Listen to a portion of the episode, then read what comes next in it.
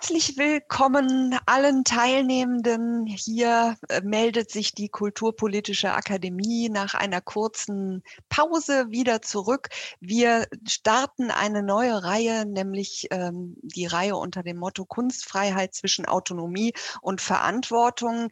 Diesmal im Rahmen der digitalen Veranstaltungen No Future, die Kunst des Aufbruchs, wo wir eben heute mit unserem ersten Webtalk starten starten. Ich darf ganz herzlich an dieser Stelle ähm, schon Ina Hartwig, die Kulturdezernentin von Frankfurt, begrüßen. Gerhard Baum, den Bundesminister AD, der äh, uns heute hier einen Input geben will. Und Wolfgang Ulrich, äh, diese drei Talks werden wir heute hören. Wir werden am Ende nochmal eine gemeinsame Diskussion führen und wir werden uns heute unterhalten über das Thema Angriff von allen Seiten, Kunstfreiheit in Gefahr. Wir starten jetzt mit dem ersten Input und ähm, ich bin mir sicher, eigentlich brauche ich ihn gar nicht vorzustellen, aber da ich äh, für jeden der InputgeberInnen hier eine kleine Vorstellungsrunde mache, werde ich natürlich auch nochmal sagen, herzlich willkommen Gerhard Baum, der uns allen natürlich als Bundesminister des Inneren in der Regierung Helmut Schmidt in Erinnerung ist. Er war bis 1994 Mitglied des Deutschen Bundestages und hat auch da sehr schwerpunktmäßig im Zusammenhang mit Kulturpolitik Politik gewirkt. Bis heute wirkt er weiter, aktuell auch als äh, Vorsitzender des Kulturrats NRW. Und ganz frisch im März ist erschienen sein Buch über die Freiheit. Und er ist Rechtsanwalt von Hause aus, obwohl er natürlich mit dem Herzen Kulturpolitiker ist und deswegen natürlich genau der Richtige, uns diese Einführung über das Thema Kunstfreiheit zu geben. Vielen Dank, lieber Herr Baum, dafür und das Mikro ist jetzt Ihres. Ja, vielen Dank für die Einführung. Ich war Kulturminister als Innenminister, das weiß kein Mensch. Wir haben die Kulturpolitik aufgebaut damals mit äh, Hilmar Hoffmann, mit äh, ähm, damals in dieser gärenden Zeit äh, der, äh, des Aufbruchs der 68er Jahre haben wir die Kulturpolitik auch auf den Bund gezogen. Wir haben die Kunst- und Sozialversicherung gegründet, den Bundeskulturrat und haben deutlich gemacht, Kunst ist nicht nur Ländersache, sondern eine Gesamtaufgabe der Gesamt des, des Landes, also auch die Verantwortung des Bundestages herausgefordert. So, die Kunstfreiheit ist immer bedroht. Es gibt jetzt besondere Bedrohungen, aber eine latente Bedrohung ist immer ein dumpfer Populismus, dass die Leute sagen, was soll der Quatsch? Ja, wer neue Musik hören will, sagt man mir, der ich ein Liebhaber zeitgenössischer Musik bin, der soll sie gefällig selbst bezahlen. Wir verstehen das alles nicht. Und wer so ein Bild malt, so eine abstrakte Geschichte wie Mondrian oder was auch immer, das kann doch jedes Kunst, jedes Kind malen. Das heißt, die Kunst ist, wenn sie nicht aufpasst, gerät sie in die Defensive und ihre Rolle in der Gesellschaft wird verdrängt. Und das ist jetzt anders. Wir haben Pandemie und diskutieren, was bedeutet die Kunst jetzt, wo wir sie nicht mehr haben oder nur zum Teil haben. Und da wird vielen Menschen bewusst, was sie uns eigentlich bedeutet. Kunst ist Ausdruck der Demokratie. Eine Tochter der Freiheit, sagt Schiller. Also es, Kunst und Freiheit sind aufs engste verbunden. Ich kümmere mich jetzt um Verfolgte in Belarus, um die verfolgten Frauen. Die wollten dort ein Kulturprojekt machen. Das Erste, was der Diktator gemacht hat, hat das, das Projekt zerschlagen. Es ist gefährlich für die Freiheit, Kultur zu machen. Und das bedeutet, die Kultur muss immer kämpfen. Und ich sehe die Bedrohung jetzt durch die Pandemie natürlich, weil wir Gefahr laufen, dass bestimmte Einrichtungen möglicherweise kaputt gehen. Wir sehen auch die größte Gefahr bei den freischaffenden Künstlern und Künstlerinnen, die auf äh, Beschäftigung angewiesen sind. Wir sehen Lücken in unserem Sozialsystem, gerade für diesen Personenkreis. Aber ich bin so optimistisch zu sagen, im Rahmen dieser ganzen Diskussion ist die Rolle der Kultur stärker in unserer das Bewusstsein unserer Gesellschaft eingedrungen. Wir kommen mit einem stärkeren Bewusstsein aus der Krise heraus, als wir reingegangen sind. Und dafür müssen wir sorgen und dafür müssen wir kämpfen. Es gibt auch Ausdruck im Gesetz, im Infektionsschutzgesetz äh, steht in 28a, bei Einschränkung ist die besondere Rolle der Kultur in der Gesellschaft zu beachten. Kult, Kultur ist also Ausdruck der Demokratie. Und wenn die Kultur gefährdet wird, wird die Demokratie gefährdet. Und das müssen wir in, in dieser Krise äh, deutlich machen. Und das bedeutet also, dass wir dafür sorgen müssen, dass wir ohne großen Schaden für die Kultur aus der Krise herauskommen. Eine andere Bedrohung ist, wie schon gesagt, der dumpfe Populismus. Der kommt von rechts. Wenn Sie das Wahlprogramm der AfD jetzt in Dresden verabschiedet vorige Woche lesen, da ist wieder die Rede von einem Neutralitätsgebot. Nicht wahr? Da ist äh, die Rede davon, dass man äh, äh, völkische äh, Inhalte transportieren muss. Kein Cent für politische Kunst war ein Transparent vor dem Dresdner Schauspielhaus. Also hier kommt ein Angriff von rechts, der ist nicht von Pappe, denn diese Partei sitzt in vielen Kommunalparlamenten und auch in den Landes- und Bundesparlamenten. Also das ist eine aktuelle Gefahr, dem wir begegnen müssen. Kunst ist frei. Das steht im Grundgesetz. Und sie ist wirklich frei, sie ist keinen Einschränkungen ähm, ausgesetzt äh, wie andere Grundrechte. Und das ist erkämpft worden. Nicht wahr? Das ist die Erfahrung der Nazi-Barbarei, wo die entartete Kunst äh, mit Füßen getreten wurde. Wer Bücher verbrennt, verbrennt auch Menschen, hat Heine gesagt, wusste nicht, äh, äh wer, wer, wer, wusste nicht, was dann wirklich passiert. Also äh, eine, äh, wir sind in einer Situation, wo wir für die Freiheit der Kunst kämpfen müssen. Das heißt, die Kulturpolitiker, und ich bin einer, muss, äh, wir müssen uns äh, darauf besinnen, auf unsere Kräfte und müssen die auch geltend machen. Ich nenne Ihnen einige Beispiele. Wir haben, wir vereinigen jetzt ein, ein Netzwerk der Landeskulturräte. Wir sind seit 25 Jahren Landeskulturrat Nordrhein-Westfalen. Wir nehmen Einfluss auf die Landeskulturpolitik. Wir sind ein Faktor der Landeskulturpolitik Nordrhein-Westfalen. In anderen Ländern gibt es solche Bemühungen auch, natürlich in Einzelverbänden. Aber wichtig sind Dachverbände, die sich bundesweit organisieren. Das machen wir jetzt. Ein zweites Beispiel.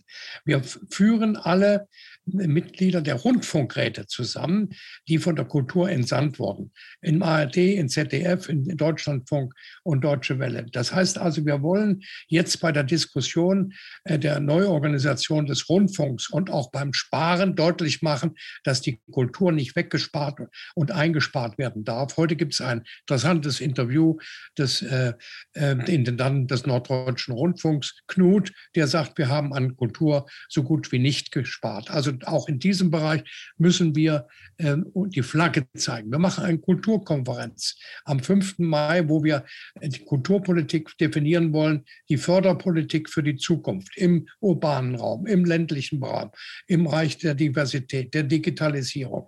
Alle diese Bereiche wollen wir aufbauen, wollen aufspüren, was ist notwendig, notwendig, wo ist Kultur in Gefahr.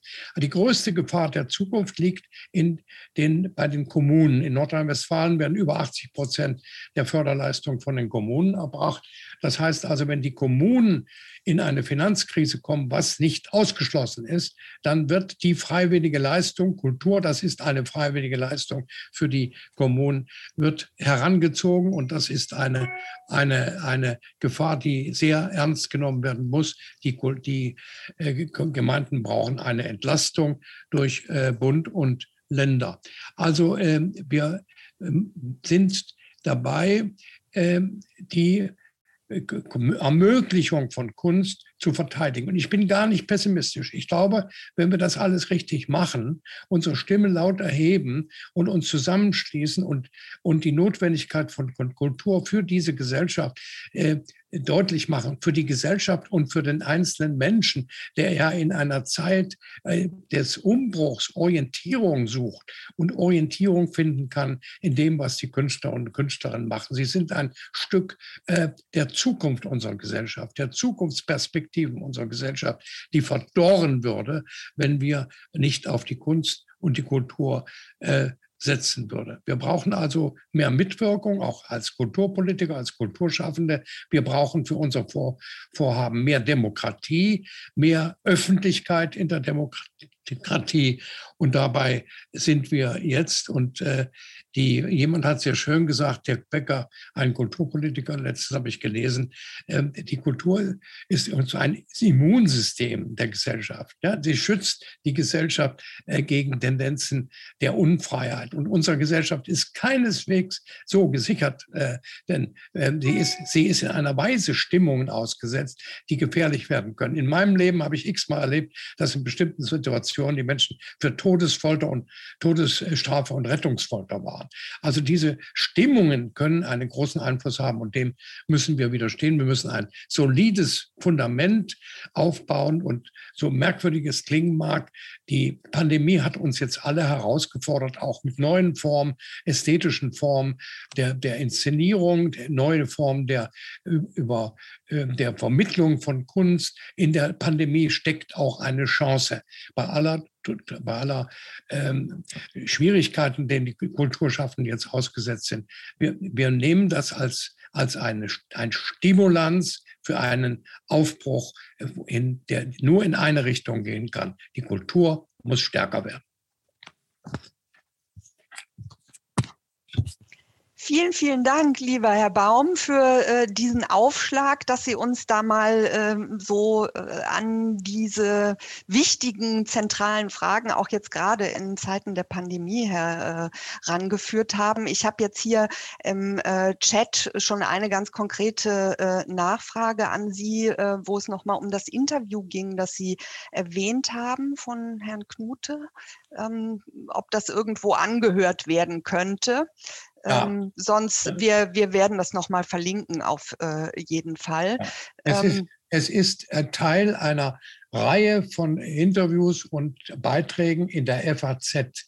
In dieser Reihe haben mehrere Intendanten geschrieben und übrigens auch ich am letzten Freitag. Also Sie müssen das aufrufen heute in der FAZ. Wir verlinken finden, das gleich. Da dann finden Sie die Fundstellen und finden auch die heutige, die heutigen Beitrag von Herrn Knut, dem, dem Intendant des NDR, der sehr viel substanzieller ist als der Beitrag des Westdeutschen Rundfunks, Intendant Buro, mit dem wir jetzt hier in einen gewissen Clinch treten im Rundfunkrat äh, des WDR, dessen Mitglied ich auch bin. Also, ähm, und Sie können bei dieser Gelegenheit auch meinen Beitrag, was die Kultur bedeutet für den öffentlichen Rundfunk, aus dieser Serie verlinken, wenn Sie wollen.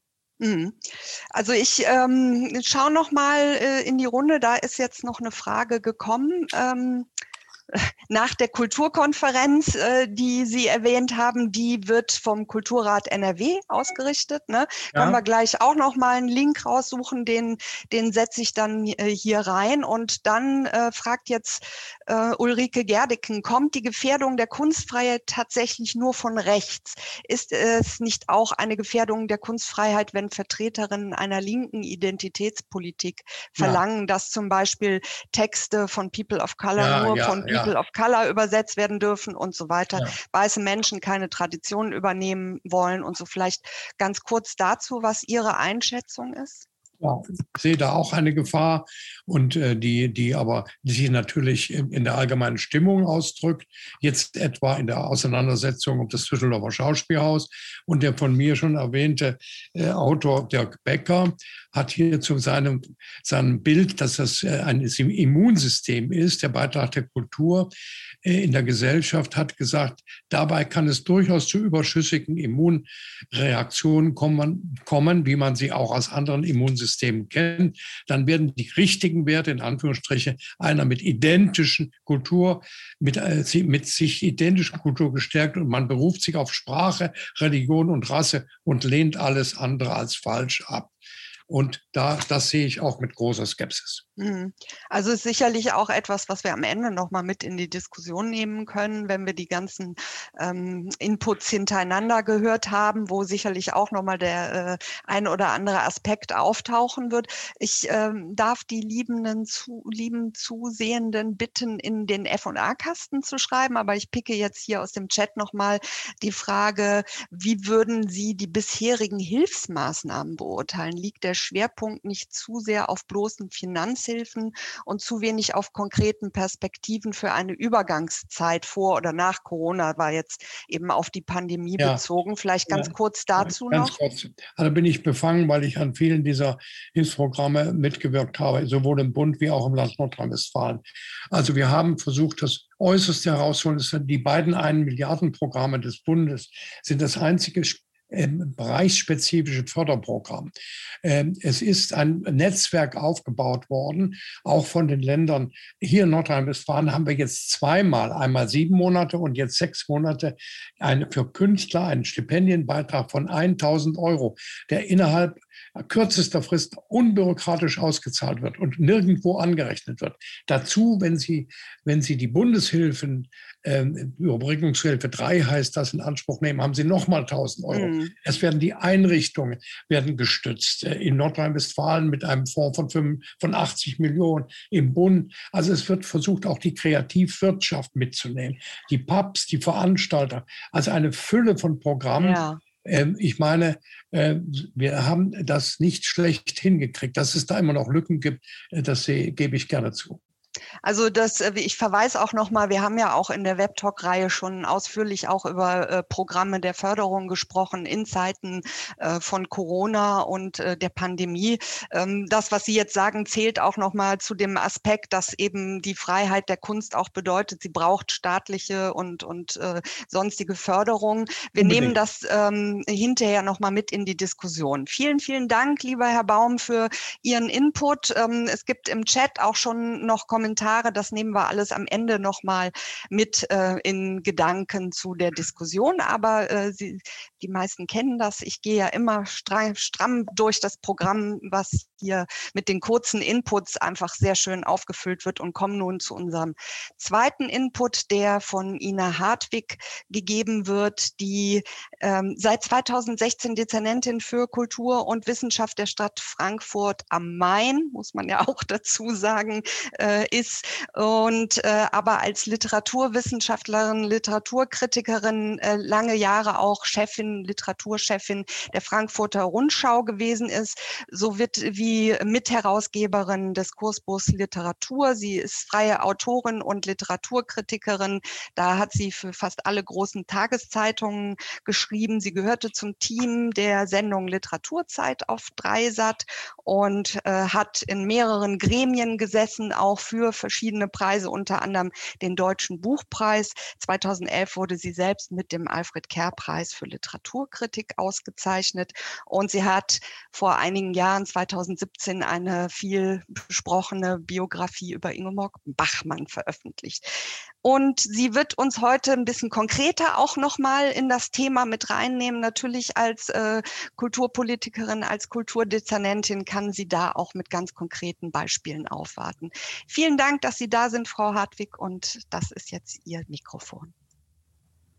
Ja, schönen Dank für die äh, nette Einführung, Frau von Heil. Äh, schönen guten Tag in die Runde. Ähm, ich habe jetzt den äh, Veranstaltungstitel Angriff von allen Seiten, Kunstfreiheit in Gefahr, für mich mal zum Anlass genommen, ähm, mich nicht mit Corona zu beschäftigen. Das war jetzt meine Lebenswirklichkeit seit über einem Jahr.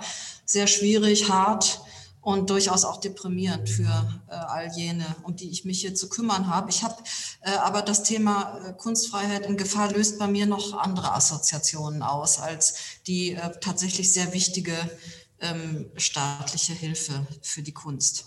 Ähm, mir fiel auf, ähm, der Obertitel, den Sie äh, gewählt haben für die, wie ich finde, sehr wichtige Veranstaltungsreihe, heißt ja Kunstfreiheit zwischen Autonomie und Verantwortung. Und da dachte ich äh, nochmal an Adornos ähm, Begriff des Kunstwerks aus der ästhetischen Theorie, wo er ja zwei Seiten des Kunstwerks identifiziert. Auf der einen Seite eben jene Autonomie, sozusagen die Werkimmanenz, der Werkcharakter, die Autonomie äh, des Kunstwerks selbst. Aber er sagt, das Kunstwerk ist eben auch ein Fait social, eine soziale Tatsache. Und äh, anstatt des Fait social ist ja in dieser Veranstaltungs Reihe jetzt das Thema Verantwortung. An die Stelle ist das äh, Thema Verantwortung gerückt. Also wir haben es mit der Autonomie und der Verantwortung zu tun. Und äh, da stellt sich natürlich die Frage, ähm, ist es die Verantwortung der Kunst selbst? Ist es die Verantwortung der Kunstkritik? oder des Künstlers, der Künstlerin, der Kulturpolitik und so weiter. Ich denke, wenn man über diese Fragen nachdenkt, ist der Werkbegriff auch tangiert, äh, ein Begriff, der mir sehr lieb und teuer ist. Ähm, denn es ergibt sich ja dann die Folgefrage, was ist ein Werk und wie lässt es sich gegen seine Umwelt, etwa Biografie, Zeitumstände seines Entstehens, Rahmenbeding Rahmenbedingungen und so weiter abgrenzen. Ich würde gern drei konkrete Beispiele der jüngeren und jüngsten Zeit ganz kurz anschneiden. Äh, drei Beispiele, eines aus der Literatur, eines aus der angewandten Kunst und eines, wenn man so will, aus der Ideengeschichte. Ähm, das würde ich jetzt mal so nennen, Angriff Nummer eins. Ähm, Peter Handke bekam 2019 den Nobelpreis für Literatur und Sie erinnern sich sicherlich alle noch, dass äh, die Preisverleihung für Peter Handke äh, als umstritten galt. Nicht, ähm, weil sein Werk in Frage stand, wobei einige auch sein Werk in Frage gestellt haben, äh, vor dem Hintergrund seiner politischen Positionierung im Zusammenhang mit den äh, Konflikten äh, äh, um Bosnien und Serbien, Stichwort Milosevic, seine berühmte ähm, Parteinahme für Milosevic, die ja auch äh, fraglos ähm, skandalös war. Äh, all dies führte viele Menschen, die wirklich keine Minderheit dargestellt haben, zu dem Urteil, äh, das Werk Handkes sei moralisch diskreditiert durch diese politische Stellungnahme und äh, der Nobelpreis für Peter Handke sei äh, in, vor diesem Hintergrund eine ganz falsche Entscheidung gewesen. Man denkt natürlich auch an Günter Grass bei der Gelegenheit, äh, der ähm, zunächst den Nobelpreis bekam und dann seine Autobiografie äh, unter, wie hieß sie noch, ähm, das Zwiebelbuch, habe jetzt den Titel, äh, äh, beim Schälen der Zwiebel oder so ähnlich heißt es, glaube ich, die Autobiografie, in der er seine SS-Mitgliedschaft als ganz, ganz junger Mann offenbart. Das hat er aber erst nach dem Nobelpreis gemacht. Bei Peter Handke war es andersherum. Ich habe auch selbst nie, nie gedacht, dass er den Nobelpreis bekommen würde. Peter Handke ist insofern wirklich ein interessanter Fall, als schon in seinem Werk vor dem Nobelpreis und auch vor, der, ähm, vor seiner ähm, Stellungnahme, seiner positiven Stellungnahme für sozusagen die äh, serbische Geschichte, ähm, war bei Peter Handkes Werk eben das Wechselspiel von äh, ausgesprochener Sensibilität und Aggression äh, nach meiner Beobachtung äh, immer schon vorhanden. Äh, also ein sehr äh, wichtiges Werk, wie ich finde, äh, dessen Auszeichnung mit dem höchsten Literaturpreis der Welt ähm, in Frage gestellt worden ist. Der Angriff Nummer zwei, Sie haben das vorhin schon gesagt, aus, das ist tatsächlich aus meinem Zuständigkeitsbereich und äh, habe ich in meiner Amtszeit erlebt, nämlich Angriffe auf eine Ausstellung, die hier in Frankfurt gelaufen ist, im Museum für angewandte Kunst. Die Ausstellung hieß Contemporary Muslim Fashion, also zeitgenössische muslimische Mode. Das war im Frühjahr 2019. Die Ausstellung war eine Übernahme aus San Francisco von Max Hollein, äh, kuratiert. Und der Direktor des MAC in Frankfurt, äh, Herr Wagner K., hat äh, die Ausstellung ergänzt um Mode von muslimischen Designerinnen aus Deutschland. Die Ausstellung ist schon im Vorfeld äh, stark angegriffen worden, war, galt als höchst umstritten. Äh, aber sie war extrem erfolgreich, muss man auch sagen. Sie hat eine ganz neue Klientel ins Museum gebracht, dass man sah viele, äh, viele Frauen mit Kopftüchern in der Ausstellung, also eigentlich im besten Sinne ein Beispiel für Teilhabe und für die Öffnung äh, des Hauses für äh, Menschen, die vielleicht sonst nicht unbedingt in die hiesigen Museen gefunden haben. Und äh, das habe ich persönlich sehr positiv gesehen. Es war ein, eine erfolgreiche Ausstellung, eine hochumkämpfte Ausstellung und äh, die ein Thema aufgegriffen hat, das in meinen Augen evidentermaßen relevant war, nämlich die muslimische Mode auch auf unseren Straßen. Also was liegt näher, darüber auch eine Ausstellung zu machen. Aber im Vorfeld gab es, wie gesagt, Proteste und zwar interessanterweise von rechts. Es gab Morddrohungen gegen den Direktor, als auch von links. Äh, etwa äh, habe ich selbst äh, in der Fragestunde des Stadtparlaments ähm, wurde mir die Frage gestellt äh, aus den Reihen der Grünen mich, äh, an mich als Kulturdezernentin, ob ich diese Ausstellung nicht besser hätte verbieten sollen eine interessante Erfahrung für mich. Ähm, meine Antwort ist äh, sehr eindeutig, äh, dass die Programmhoheit ohnehin bei den Direktoren und Direktorinnen liegt und zweitens äh, eine solche äh, Ausstellung selbstverständlich äh, absolut rechtens und sogar sehr gut war. Eine Ausstellung, die ähm, die viele Fragen, die in der Luft lagen, auch gut beantwortet hat. Angriff Nummer drei ist das jüngste Beispiel. Sie haben das wahrscheinlich gelesen. Letzte Woche war in der Presse überall davon die Rede. Ähm, Michel Foucault ähm, Michel Foucaults angebliche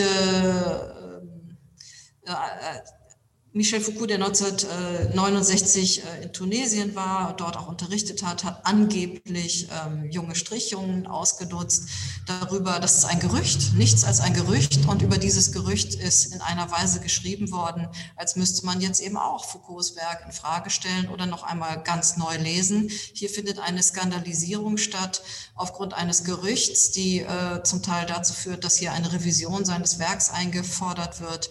Äh, ich halte das für sehr problematisch und im Übrigen ähm, muss man sich auch mal anschauen, wie die Berichterstattung selbst ähm, sozusagen strukturiert ist. Ähm, denn ähm, die Skandalisierung, ähm, die, die äh, eine angeblich notwendige Revision einfordert, ist nämlich selbst nicht frei von pornografisierten Fantasien. Und das ist für mich äh, durchaus typisch für die Tugendgesellschaft, dass es hier Kurzschlüsse gibt von Moral und äh, sexualisierten Fantasien. Also das war mein äh, drittes Beispiel, ein äh, Angriff aufgrund eines Gerüchts, der ähm, sofort zu einer Infragestellung äh, dieses wichtigen Werks äh, geführt hat. Ähm, ist die Kunstfreiheit deshalb in Gefahr? Ähm, ich beobachte seit einigen Jahrzehnten, ich beobachte nach einigen Jahrzehnten doch sehr großer Liberalität in Kunst und Kultur tatsächlich eine Hinwendung zu politischen und moralischen Fragestellungen, äh, ähnlich wie vielleicht äh, in den 68er Jahren. Diese Frage, Fragen liegen in der Luft und sie decken äh, teilweise auch blinde Flecken auf. Sie äh, etwa, wenn es um Fragen nach Benachteiligung oder Missrepräsentation, wenn es um diese Fragen geht. Aber ich sehe auch die Gefahr, dass die Moral die Kunst überspült, dass aus der Bilderflut ein Bildersturm wird, der im schlimmsten Fall die Kunst selbst abschaffen will, weil er deren Eigendynamik und eben Autonomie nicht mehr erträgt. Ähm, meine Schlussfolgerung daraus ist, dass wir die Verantwortung tragen, berechtigte Forderungen an und gegen die Kunst von unberechtigten Forderungen zu unterscheiden. Vielen Dank. Vielen Dank, liebe Frau Hartwig, für äh, eben auch dieses Einführen in ganz konkrete Dinge, die Sie uns vor Augen gestellt haben, auch nochmal ähm, die Diskussion damit noch äh, anzufeuern. Ich äh, denke, da gibt es auch gleich äh, im F&A-Kasten noch einige Bemerkungen oder Fragen dazu. Ich will mal aus den Fragen, die uns im Vorfeld ähm, zugesandt worden, noch eine mit hinzunehmen, die auch ähnlich in diese Richtung geht. Nämlich äh, da fragt jemand äh, aus dem Museumsbereich auch, ähm, wie man tatsächlich mit diskriminierenden Bildinhalten oder auch Bildtiteln umgehen soll. Das ist ja äh, etwas, Sie haben jetzt den, den Blick auf die Literaturszene genommen, aber es gibt eben natürlich auch äh, gerade die Frage, welche Künstler ähm, man beispielsweise aus der Avantgarde, eventuell aus dem Museum entfernen äh, sollte. Und äh, da war die Frage, wie sollte man damit umgehen, ähm, sie nicht mehr zeigen oder kontextualisieren durch eine Multiperspektivität. Ähm, Sie nicken. Das, ja, absolut. Ja, ja, ja. Das ist genau das richtige Stichwort. Kontextualisieren, um Gottes Willen nicht abhängen. Das fände ich äh, ganz entsetzlich. Und ähm, ich weiß, dass manche Museumsdirektoren und Direktorinnen äh, da nicht unbedingt immer in einfachen Situationen sind, weil die Angriffe zum Teil wirklich ähm, äh, die Sachlichkeit verlassen. Aber das ist eben unsere Zeit und das sind die Konflikte unserer Zeit, die müssen ausgetragen werden, vor denen dürfen wir nicht weglaufen. Und äh, das Museum ist ein sehr guter Diskurs- und Debattenraum. Äh, man hat äh, das Glück der Anschauung und Anschaulichkeit. Das Kunstwerk ist da, man kann darüber sprechen, man kann es interpretieren, man kann es kontextualisieren. Lesarten von Kunst ändern sich im Laufe der Zeit, das ist auch vollkommen in Ordnung. Ähm, überhaupt, wie man Kunst betrachtet, ist äh, hoch diskutiert und diese Diskussionen sind ausgesprochen spannend und immer schon interessant gewesen. Und darüber gab es immer schon Konflikte und das ist auch unvermeidlich, dass Akzente, Akzente sich verschieben.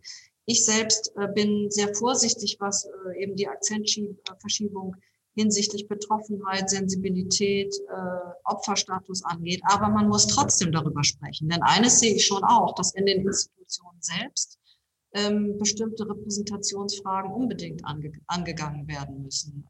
Es, wir brauchen eine Öffnung. Die Teilhabe ist natürlich ein ganz wichtiger Aspekt. Der bezieht sich natürlich in der Bildungs- in der kulturellen Bildung äh, eben auf die Zugänge. Aber was ist mit den Institutionen selbst? Und in die Richtung gehen natürlich auch viele Forderungen und viele Diskussionen äh, unserer Tage, nämlich die Forderung, dass die, äh, dass die Institutionen selbst auf der, äh, auf der institutionellen Ebene, auf der Verwaltungsebene ähm, diverser sein müssen, diverser werden müssen. Ich denke, das ist eine berechtigte Forderung ähm, und die aus der folgt für mich aber noch nicht notwendigerweise, dass ich Kunst deshalb anders lese und Kunst anders interpretiere. Aber wie gesagt, ich denke, diese Diskursräume müssen unbedingt da sein. Es ist gut, dass sie da sind und äh, man muss sich den Konflikten stellen. Man kann sich auch, äh, man kann sich auch Expertenhilfe äh, holen, wenn, wenn die Situation allzu brenzlig wird. Also die Situation bei uns im Museum Angewandte Kunst war brenzlig, das kann ich sagen, war für den Direktor äh, äh, eine Nervenprobe und da haben wir alle zusammengehalten und, äh, und klar gemacht, dass wir diese Ausstellung für wichtig halten und warum wir sie für wichtig halten. Und am Ende hat der Zuspruch uns auch recht gegeben. Aber es war wirklich die schwierigste Situation, die ich bisher in meiner Amtszeit erlebt habe, bis zu tätlichen Angriffen und Morddrohungen. Also da hört wirklich der Spaß auf. Und äh, das, das äh, hat mit Diskussion auch nichts mehr zu tun. Die Angriffe sind sind zum Teil brutal und äh, umso wichtiger ist es, dass wir uns gut sortieren in der Frage der Toleranz und der Offenheit. Wir sind eine offene Gesellschaft. Ich möchte, dass wir eine offene Gesellschaft bleiben. Und dazu gehört, dass die Kunst frei ist und dass wir auch äh, Kunst nicht nur danach beurteilen, ob sie uns vermeintlich äh, wehtut. Das ist für mich kein mhm. Kriterium. Äh, Kunst ist immer schon damit beauftragt gewesen, Grenzen auszutesten und auch zu überschreiten. Und das gehört zur Geschichte der Kunst dazu und das muss vermittelt werden. Ja, also äh, wir werden ja auch noch in den folgenden Web-Talks uns über ähm, die Grenzen unterhalten, also da auch nochmal einen spezifischen Blick, Blick, drauf nehmen. Wir werden auch das Thema Cancel Culture ähm, uns, uns nochmal ansehen. Wir sehen, dass es gibt so viele Ebenen, ja, auf denen man äh, eben dieses Thema der Kunstfreiheit äh, diskutieren kann. Glauben Sie, dass die kulturelle Bildung in diesem äh, ganzen Zusammenhang auch nochmal an Bedeutung gewinnen wird? Wird? Äh, ich hoffe. Ich hoffe auch, dass die Mittel dafür zur Verfügung äh, stehen. Ich meine, wir haben durch die Corona-Pandemie, wir stehen im Moment in einer Situation, die unsicher ist. Äh, umso wichtiger ist in meinen Augen, dass wir die kulturelle Bildung fördern. Denn ganz klar ist für mich, das verlässt jetzt den Bereich der Kunst, aber dass durch die Pandemie natürlich, die sich ja jetzt schon über ein Jahr zieht, dass dadurch die Ungleichheit, die gesellschaftliche Ungleichheit sicherlich nochmal gewachsen ist. Und äh, umso wichtiger ist, dass wir das nach, äh, dass wir das nachbereiten und dass wir äh, die kulturelle Bildung ist ein Vehikel unter vielen, um Kinder und Jugendliche, die ja sehr stark von der Pandemie benachteiligt waren und betroffen waren, um die wieder zu erreichen und reinzuholen. Kunst äh, zu erleben ist äh, etwas ganz Wunderbares. Und es ist natürlich auch eine Kulturtechnik. Und, äh, sie, und diese Kulturtechnik verleiht Selbstbewusstsein. Und das ist mir ganz wichtig, äh, dieses Selbstbewusstsein auch durch äh, kulturelle Bildungsangebote zu, zu unterstützen.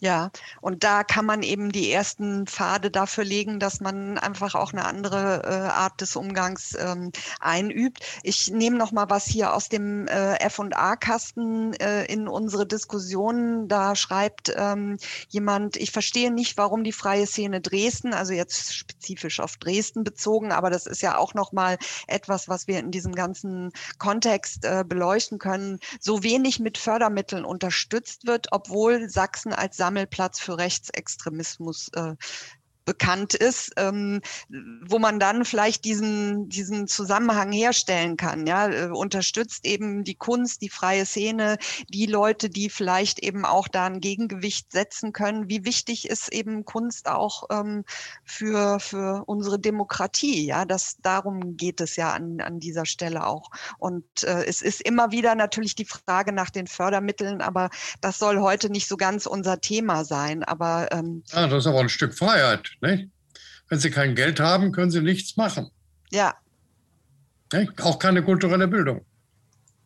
Also, also Fördermittel würde ich nicht wegschieben. Das ist ein Stück, die Kunstfreiheit, zu, die Freiheit, die Freiheit der Entfaltung zu vermitteln. Ich würde gerne noch was so sagen. Mhm. Was Frau Hartwig angesprochen hat, das ist mit dem Hanke.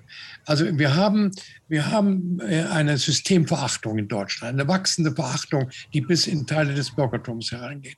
Und ich mich vermisse den politischen Intellektuellen. Ich vermisse zum Beispiel einen Thomas Mann, der nach dem Krieg oder vor dem Kriegsende eine moralische Autorität war, äh, den Deutschen zu sagen, wohin sie steuern müssen nach diesem moralischen und militärischen Zusammenbruch auch. Wo ist der politische Intellektuelle? Der ist, Herr Tellkamp ist auf andere Weise unterwegs. Der distanziert sich nicht in Dresden mit der Buchhandlung, ich bin Dresdner. Äh, ah. Nicht, sondern, sondern er, er fördert das etwa. Also wo ist, äh, stehen wir nicht, Frau Hartwig, in, wieder in einer Situation, wo es um einen Verrat der Intellektuellen an der Freiheit geht? Nicht? Wenn, wenn Sie unsere Demokratie, die in Teilen angegriffen wird und zum Teil massiv angegriffen wird, nicht verteidigen, sondern das sogar noch fördern, dann sehe ich darin einen Verrat der, der Intellektuellen an der Freiheit. Ja, ich bin da hin und her gerissen. Äh, wir leben in anderen Zeiten als äh, den Thomas Manns. Thomas Mann hat ja aus der Kriegserfahrung und der Erfahrung des Nationalsozialismus unglaubliche moralische Stärke gezogen. Wir leben, ich meine, meine Generation lebt äh, ausschließlich, hat, wir, ich habe ausschließlich Frieden erlebt. Und ähm, die Intellektualität ist, glaube ich, heute anders organisiert. Ich sehe sie aber schon vorhanden. Es gab beispielsweise, dass da Sie Telkamp erwähnen, der mir natürlich auch ein Dorn im Auge ist. Äh, Telkamp ähm, hatte, äh, hat, wurde, also es gab dieses, dieses ähm, konfrontative Gespräch, glaube ich, in einer Buchhandlung. Darüber wurde in der Zeitung berichtet und Doris Grünbein hat ihm als Gesprächspartner äh, ja. sehr, äh, sehr artikuliert, ja. sehr deutlich, sehr ja. heftig widersprochen. Und das hat ja auch den Weg in die, Polit in die Öffentlichkeit gefunden. Die Öffentlichkeit funktioniert ja. Wir haben ja das Glück, immer noch, trotz der Zeitungskrise, unter der ich persönlich biografisch ja auch sehr gelitten habe, trotz der Zeitungskrise nach wie vor kraftvolle, sehr professionelle Zeitungen oder auch die ganze Debatte jetzt um Identitätspolitik, Diversität, die wird ja ausgetragen in den Zeitungen. Äh, brauchen wir dazu wirklich die ganz große großen Namen brauchen wir sozusagen die intellektuelle Führerfigur? Ich weiß es nicht. Ich komme eigentlich hm. auch ganz ein gut bisschen, damit klar. ich komme auch ganz gut damit klar, dass es viele Stimmen gibt, bisschen, äh, die sich, die sich sozusagen, äh, die, die man erkennt in der Auseinandersetzung. Und die, die ist ja sehr lebhaft, die Auseinandersetzung. Und darum ja. bin ich sehr froh, dass, dass die ist. Außerdem haben wir natürlich andere Bedingungen. Stichwort Internet. Ja. Im Internet finden die Auseinandersetzungen nicht unbedingt nur unter Profis statt. Wollen wir das ablehnen. Das ist ja auch eigentlich durchaus ein Ganz Fortschritt, ja, dass viel mehr Menschen teilhaben an den Diskussionen. Also die, sozusagen diese, diese Sehnsucht nach einer intellektuellen Führerfigur bei aller Nein, äh, Liebe und allem Respekt für Gottes Thomas Mann. Die, eine intellektuelle wir, Führerfigur, um Gottes Also was hätte sozusagen wünsch, ein Thomas Mann zur Handke gesagt? Wünsch, was hätte mir, ein Thomas Mann zur Handke gesagt, lieber ja, Baum? Weiß ich nicht, aber ich, ich möchte, ich, ich, würde jetzt mehr Dos Grünbeins in unserer Republik ja. wünschen. Jawohl. Nicht weniger Telkamps. Und mit der Juli C. hat beim Böll-Preis hier so eine Rede gehalten. Die hat sich eingemischt. Genau. Ja. Liebe Frau Hartwig, lieber Herr Baum, darf ich mal ganz kurz äh, sagen, sich das super, dass wir jetzt hier schon in der äh, Diskussion äh, sind. Ich will das auf jeden Fall gleich auch nochmal wieder äh, befeuern, aber uns fehlt noch der Input Natürlich. von äh, Herrn Ulrich, der, der sicherlich auch nochmal eine neue Perspektive einbringt. Und dann sind wir wirklich, glaube ich, äh, gut dabei. Wir merken schon, es gärt und es gibt viel äh, zu besprechen, finden wir uns dann äh, in der Schlussdiskussion nach dem Input von Herrn Ulrich wieder. Lieber Wolfgang Ulrich, wir kennen uns ja auch aus diesem Internet schon äh, sehr lange. Äh, Wolfgang Ulrich ist Kunsthistoriker und Kulturwissenschaftler und hatte bis 2015 eine Professur an der Hochschule für Gestaltung in Karlsruhe inne. Er ist spezialisiert auf Kunstwissenschaft und Medientheorie. Bei Wagenbach gibt er aktuell unter anderem als Mitherausgeber die digitalen Bilderwelten heraus, eine ganz spannende äh, Reihe und ähm, er arbeitet, äh, seitdem er eben nicht mehr Professor an der Hochschule ist, als freier Autor in Leipzig. Ich ähm, erwähne hier ganz kurz eine äh, Episode, kann man vielleicht sagen, aus seinem Leben, von dem äh, vielleicht viele der hier Zusehenden auch schon das mitbekommen haben. 2019 haben Sie, lieber Herr Ulrich, ähm, in der Zeit unter dem Titel Auf dunkler Scholle äh, unter anderem eben auch über den Maler Neo Rauch geschrieben als Teil einer rechtsgesinnten Künstlergruppe und äh, auch nochmal in dem Zusammenhang das Stichwort Kunstfreiheit erwähnt. Rauch hat daraufhin so eine Art Schmähbild ähm, gemalt, äh, auf dem Sie erkennbar äh, auch mit eingebaut gewesen sind. Und Sie haben im letzten Jahr, glaube ich, war das dann daraufhin das Buch Feindbild werden ähm, veröffentlicht. Darauf, äh, ich werde gleich auch das Blog, Herr Ulrich äh, schreibt nämlich unter Ideenfreiheit ein Blog, ähm, auch nochmal verlinken. Da findet man das auch nochmal. Das nur vielleicht für die Diskussionen auch nochmal, vielleicht gehen Sie da auch gleich nochmal auf. Er hat aber gesagt, er will heute mal den Blick ein bisschen legen, auch auf den Begriff der autonomen Kunst, auf die Frage, ähm, ob es oder wie äh, Legitimationslücken zu bewerten sein. Und jetzt an dieser Stelle übergebe ich Ihnen das Mikrofon, Herr Ulrich.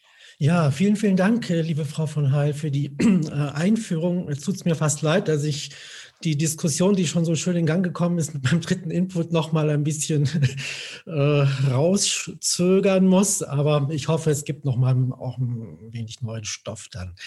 Ähm, ja, ist halt schon deutlich geworden, wie sehr ähm, in den letzten Jahren die Kunstfreiheit wieder äh, ins Gespräch gekommen ist. Sie wird proklamiert, sie wird in Anspruch genommen, sie wird kritisiert, sie wird für bedroht gehalten. Also von allen Seiten ist sie in, in äh, vieler Munde.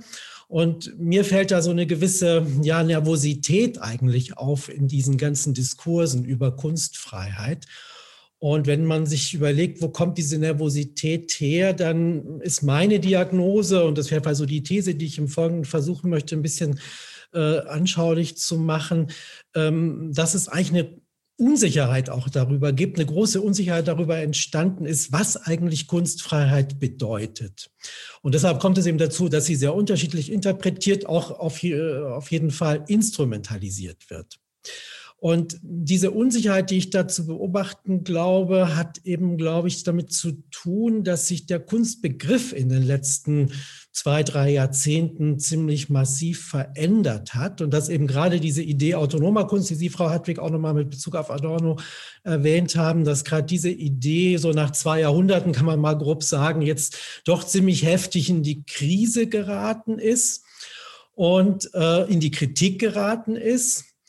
Und das ist insofern folgenreich für unser Thema, weil ich glaube, man schon feststellen kann, dass ähm, so Kunstfreiheit als eigenes Rechtsgut im modernen Rechtsstaat letztlich eben immer mit der Autonomie der Kunst begründet war. Also es wurde eben anerkannt, ähm, dass Kunst nach von ihr selbst entwickelten eigenen Kriterien zu beurteilen ist und dass so andere Kriterien nur nachgeordnet äh, zu berücksichtigen sind.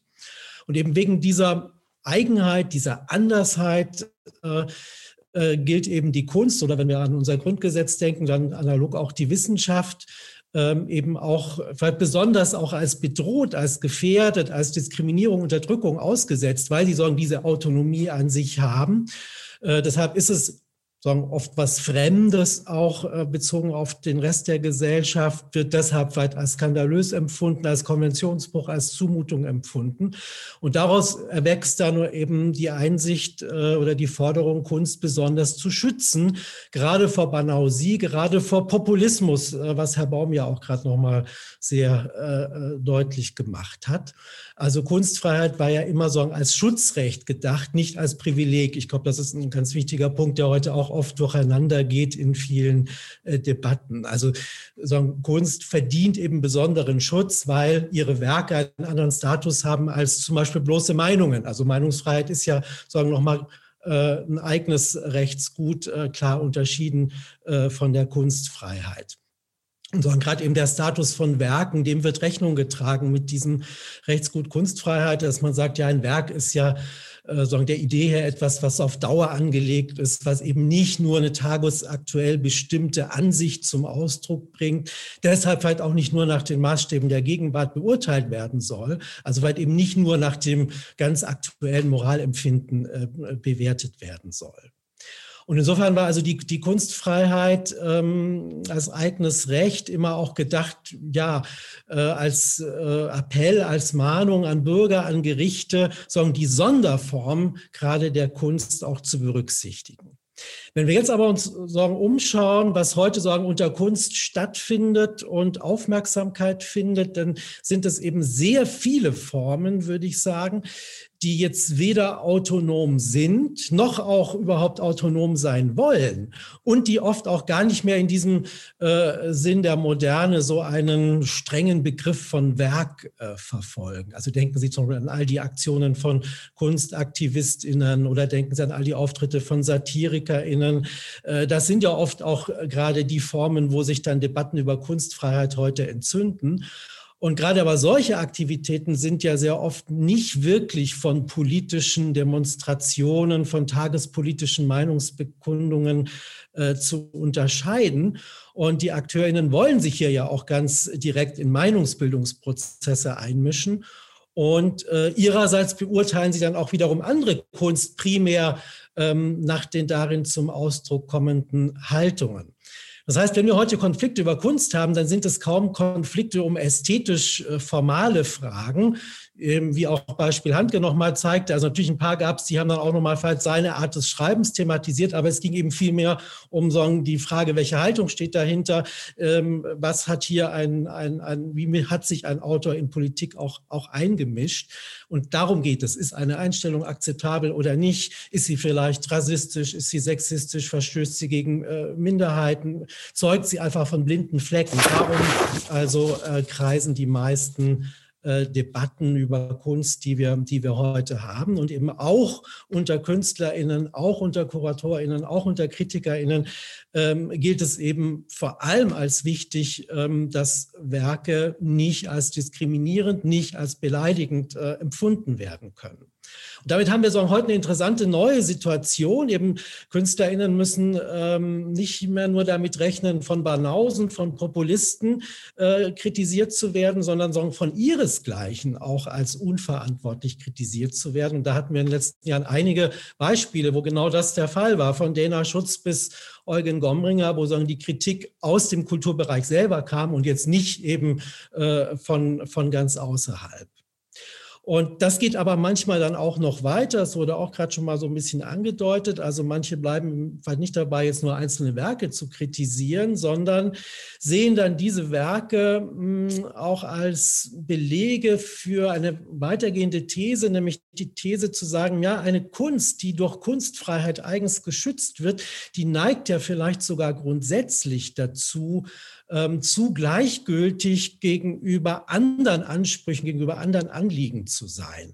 Also der Vorwurf, der da im Raum steht, lautet, ähm, so eine Kunst, die so in einem Schutzraum entsteht, die Immunität genießt, äh, die wird vielleicht grundsätzlich eben schnell unsensibel ähm, gegenüber der sozialen Wirklichkeit. Und damit gerät sie sagen, in Verdacht, auch rücksichtslos zu sein, blind zu sein gegenüber Unrecht, gegenüber Formen von äh, Diskriminierung.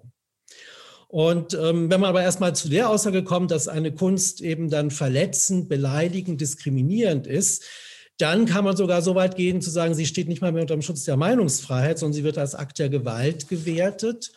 Und ähm, ja, dann ist sagen, auch im Grunde ihre Unterdrückung, äh, ihre Verhinderung, ihr Verbot äh, plötzlich wieder im Raum oder erlaubt. Also, ähm, wir äh, haben hier schon so eine interessante Wendung zu beobachten, also wo Kunst ehedem mal relativ pauschal vielleicht auch ihr zugestanden wurde, Tabus zu brechen, weh zu tun, auch dem Publikum. Ähm, so kann jetzt sagen, so dieses Wehtun, so eine Grenzverletzung eher dazu führen, dass man sie vielleicht ja unterdrücken möchte. Ähm, und damit haben wir also an den, den Fall, dass an die Stelle des Schutzes der Kunst vor nicht zuletzt äh, populistischen Aggressionen, also so wie ihn die Kunstfreiheit historisch garantieren sollte, jetzt eher der Schutz des Publikums tritt vor Zumutungen, die Sorgen von Kunstwerken ausgehen können. Das wiederum hat aber natürlich zwangsläufig zur Folge, dass dann äh, so dagegen wieder der Vorwurf erhoben wird, ja, jetzt haben wir eine Cancel Culture. Jetzt beherrscht die Political Correctness eben alles. Und äh, jetzt wird dann eben plötzlich so gegen die Forderung nach mehr Sensibilität, nach mehr Rücksichtnahme, nach mehr Verantwortlichkeit die Kunstfreiheit beschworen.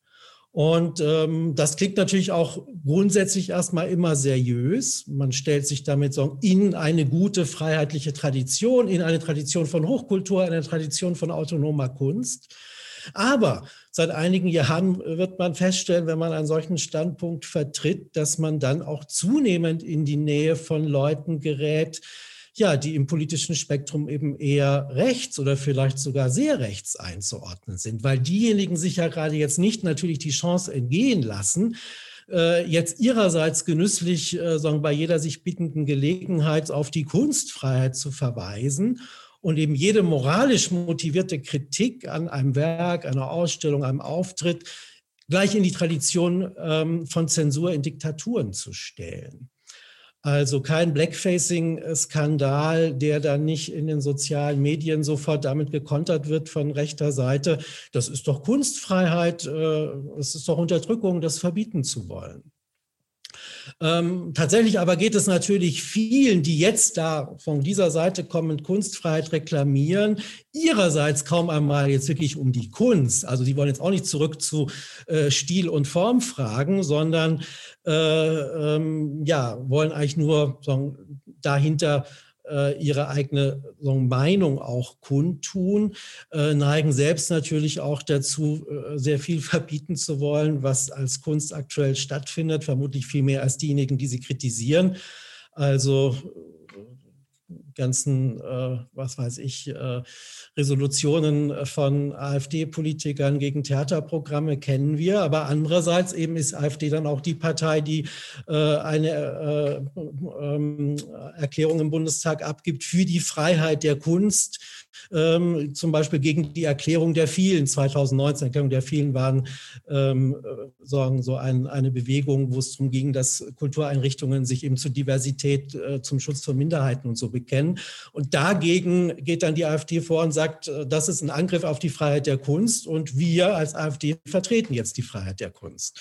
Also man sieht hier, äh, Kunstfreiheit ist in den letzten Jahren, jetzt gerade auch hier in Deutschland, äh, zunehmend auch zu einem Deckbegriff sondern für eine einen rechten, für einen populistischen Freiheitsbegriff geworden. Eben, man will sich von niemand einschränken lassen, man will idealerweise auch so viel Schutz äh, genießen wie äh, die Kunst, also so eine Immunität für die eigene Meinung damit in Anspruch nehmen.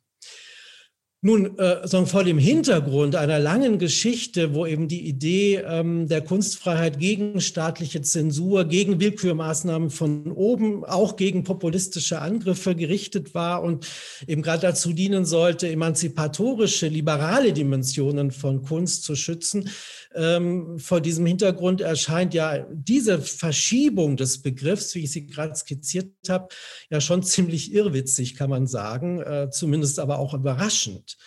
Ähm, und hat natürlich auch wiederum die Folge, dass diejenigen, die sowieso jetzt schon der Kunstfreiheit kritisch gegenüberstehen, sich da nochmal bestätigt fühlen Und das so insgesamt, das ist so meine Beobachtung in den, in den letzten Jahren, sich so auch in ganzen sagen, Milieus auch des Kulturbetriebs selbst vielleicht so die Konnotation verändert, mit der man den Begriff Kunstfreiheit hört. Ähm, also ich sage es mal ein bisschen sehr zugespitzt, aber ähm, es geht mit dem Kunst, Begriff Kunstfreiheit äh, manchen schon fast so wie mit dem äh, Begriff Querdenker. Ähm, also bis vor einem Jahr war Querdenker ein völlig unverfänglich positiver äh, Begriff. Äh, keiner hätte, fast jeder hätte ihn gar noch als Kompliment genommen, äh, wenn man ihn verwendet hätte. Jetzt, klar, ist es ein, ein höchst problematisches politisches Milieu, was damit bezeichnet wird. Und genauso ist es ein bisschen auch schon mit der Kunstfreiheit. Wenn man sich heute sagen, sehr emphatisch auf Kunstfreiheit beruft, dann gerät man eben sehr schnell auch in eine unliebsame Nachbarschaft oder wird gar selbst zum Verdachtsfall.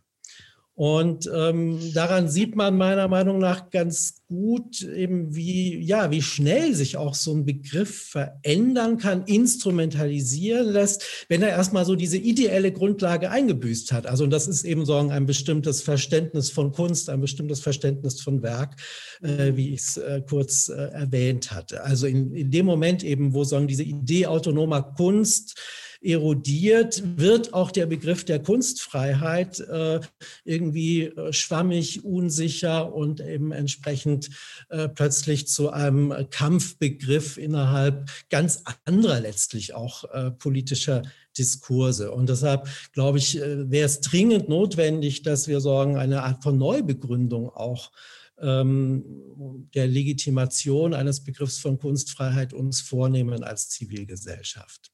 Danke. Sehr schön, vielen Dank, Herr Ulrich. Am Ende auch nochmal so Call to Action, ne, was, was jetzt ansteht, äh, dass man darüber äh, spricht. Ich äh, habe jetzt spezifisch, vielleicht kommt das gleich noch, ähm, keine äh, Fragen, die während Ihres Inputs eingegangen sind, aber ich bin mir sicher, dass äh, Frau Hartwig und Herr Baum vielleicht auch nochmal zu Ihrem Input direkt Bezug nehmen möchten. Herr Baum hebt schon den Finger und Frau Hartwig auch.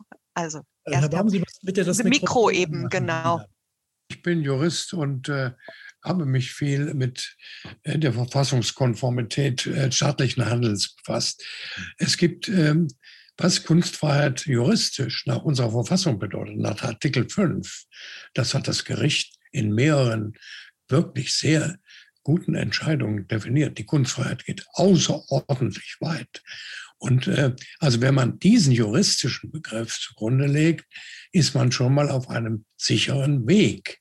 Nicht? Also äh, es ist ja immer die Frage, ähm, die, die, die man sich oft stellt. Die Leute sagen, wie kommt dieser Regisseur dazu, mit unserem Steuergeld sowas zu inszenieren? Nicht? Das ist dann nochmal die, die Einflussnahme, die in einer Kommune, in einer äh, überschaubaren gesellschaftlichen äh, Gruppierung stattfindet. Aber der Kunstbegriff, der, der Kunstbegriff ist sehr, sehr weit. Übrigens, das Grundgesetz ist unglaublich weit. Sie, kein Mensch realisiert, dass Verfassungsfeinde Grundrechte haben. Ja, ihre Demonstration muss geschützt werden. So weit gehen wir.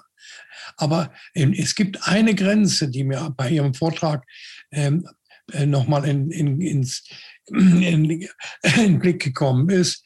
Äh, das ist äh, Rassismus und Antisemitismus der, vor dem Hintergrund unserer Geschichte. Denken Sie mal Frankfurt, äh, Fassbinder oder, oder anderes. Also da gibt es äh, nach unserer wirklich schlimmen Geschichte eine, eine Grenze, die äh, nicht, die ich auch von einem Stadttheater bei aller Kunstfreiheit nicht äh, überschritten sehen möchte. Also etwa die Verharmlosung oder gar die, äh, der, äh, die Akzeptanz der äh, narzisstischen Ausrottungspolitik. Nicht? Also da gibt es wirklich Grenzen. Also so mich interessiert ja vor allem die Frage, was passiert eben bei diesen Formen von, von Kunst oder von Aktivismus, die eben sich jetzt auf einen ganz anderen äh, Kunstbegriff berufen, oder auch gar nicht mehr explizit auf einen Kunstbegriff, sondern äh, da ist den Akteuren ja oft auch egal, ob sie jetzt eher wie eine NGO wahrgenommen werden oder eben eher wie, wie, wie, wie eine Gruppe von, von KünstlerInnen wahrgenommen werden. Und da, glaube ich, wäre es oft viel äh, dienlicher der Diskussion, wenn man sich einfach auch ganz klar auf die Meinungsfreiheit beruft die ist und, nicht so stark. Die ist leider nicht so stark. Die ist Nein, also mein äh, auch schon fast schon historisches Vorbild dafür äh, ist eigentlich Klaus Steg. Äh, sagen, der mit seinen äh, Plakaten und Postkarten ja sehr oft auch äh, sagen, Prozesse bekommen hat. Ähm, und er hat mir mal erzählt, er hat sich immer nur auf die Meinungsfreiheit berufen, dann vor Gericht, nie ja. auf Kunstfreiheit, ja. um auch zu zeigen, in einem funktionierenden Rechtsstaat äh, ist die Meinungsfreiheit ein extrem hohes Gut. Und um überhaupt nicht erst den Eindruck zu erwecken, dass das, was er macht, nur deshalb vielleicht erlaubt ist, weil er sich Künstler nennt, äh, sondern dass das, was er hier macht, äh, im Grunde genauso jeder Bürger, jede Bürgerin machen kann. Also sagen schon auch als, um so eine Idee von Rechtsstaat nochmal auch lebendig zu machen, hat er sich darauf berufen. Und das finde ich für sie so eine Art von Kunst, die er selber auch sehr äh, durchaus tagesaktuell oft sich bezogen hat auf etwas auch sehr angemessen. Und, und äh, er hat ja immer gewonnen, seine Prozesse. Also offensichtlich ist die Meinungsfreiheit eben doch ja. auch ein sehr äh, so ein hohes Rechtsgut, ähm, steht ja auch im selben Artikel wie die Kunstfreiheit. Und ich finde es halt sehr schön, wenn hier so ein, ein Akteur nochmal genau auch unterscheidet. Ist das, was ich mache, jetzt hat es mehr einen Werkstatus oder ist es mehr eine politische Meinungsäußerung mhm. und entsprechend sich dann auch, äh, wenn es Ärger gibt, äh, vor Gericht auf das eine oder auf das andere beruft. Natürlich ein Jonathan Mese muss sich auf die Kunstfreiheit berufen, wenn er wegen, äh, wegen seiner Hitler-Büste mhm.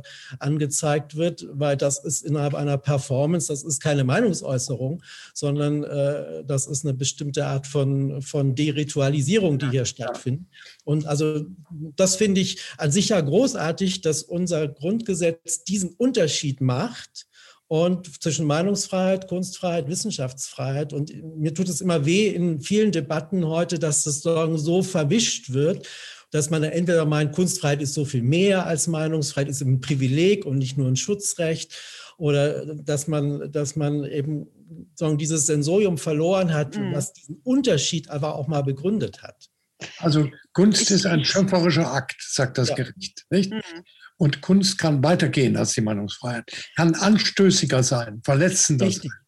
Ich nehme noch mal gerade Frau, Frau Hartwig mit, mit rein in die Diskussion. Ich muss so ein bisschen gucken, weil da kam jetzt auch noch mal eine spezifische Frage an Sie, Herr Ulrich, ja. aus dem Publikum. Aber Frau Hartwig hatte sich auch gemeldet und äh, ich nehme Sie noch mal gerne auch direkt zu dem, der Diskussion. Wir sind schon mittendrin. Ja, danke. Ähm, ich ähm, freue mich auch sehr über die Analyse von, von Herrn Ulrich, äh, die mich durchaus ähm, in einen Zustand der äh, Unsicherheit und Nervosität versetzt. Das liegt natürlich daran, was Sie beschrieben haben, dass sich da bestimmte Dinge eben verschieben äh, und dass auch äh, Begrifflichkeiten instrumentalisiert werden und dadurch eine andere Konnotation auf einmal bekommen. Und das geht ja in Windeseile. Sie haben da die zwei Beispiele genannt, Kunstfreiheit und Querdenker. Äh, meine Frage geht jetzt nochmal in eine andere Richtung. Wir haben das ja gestern schon mal ganz kurz andiskutiert. Was mich durchaus auch umtreibt, ist, welche Strukturen wiederholen sich eigentlich gerade äh, und was ist neu? die äh, Geschichte der Prozesse gegen Kunstwerke, ähm, das ist eine lange Geschichte. Und die Gründe, weshalb Kunst äh, verboten wurde oder bekämpft wurde, äh, die ähm, haben sich im Laufe der Geschichte doch sehr geändert. Von der Sittlichkeit bis zur ähm, Verletztheit. Heute Persönlichkeitsrecht ist natürlich auch immer so ein Punkt, wenn es um, um Prozesse, um Kunstprozesse geht. Also ich meine, wir erinnern uns daran, ähm, das Feindbild äh, war bei den 68ern ganz klar. Die hatten sozusagen wirklich den äh, Marxismus ähm, im, im Gepäck.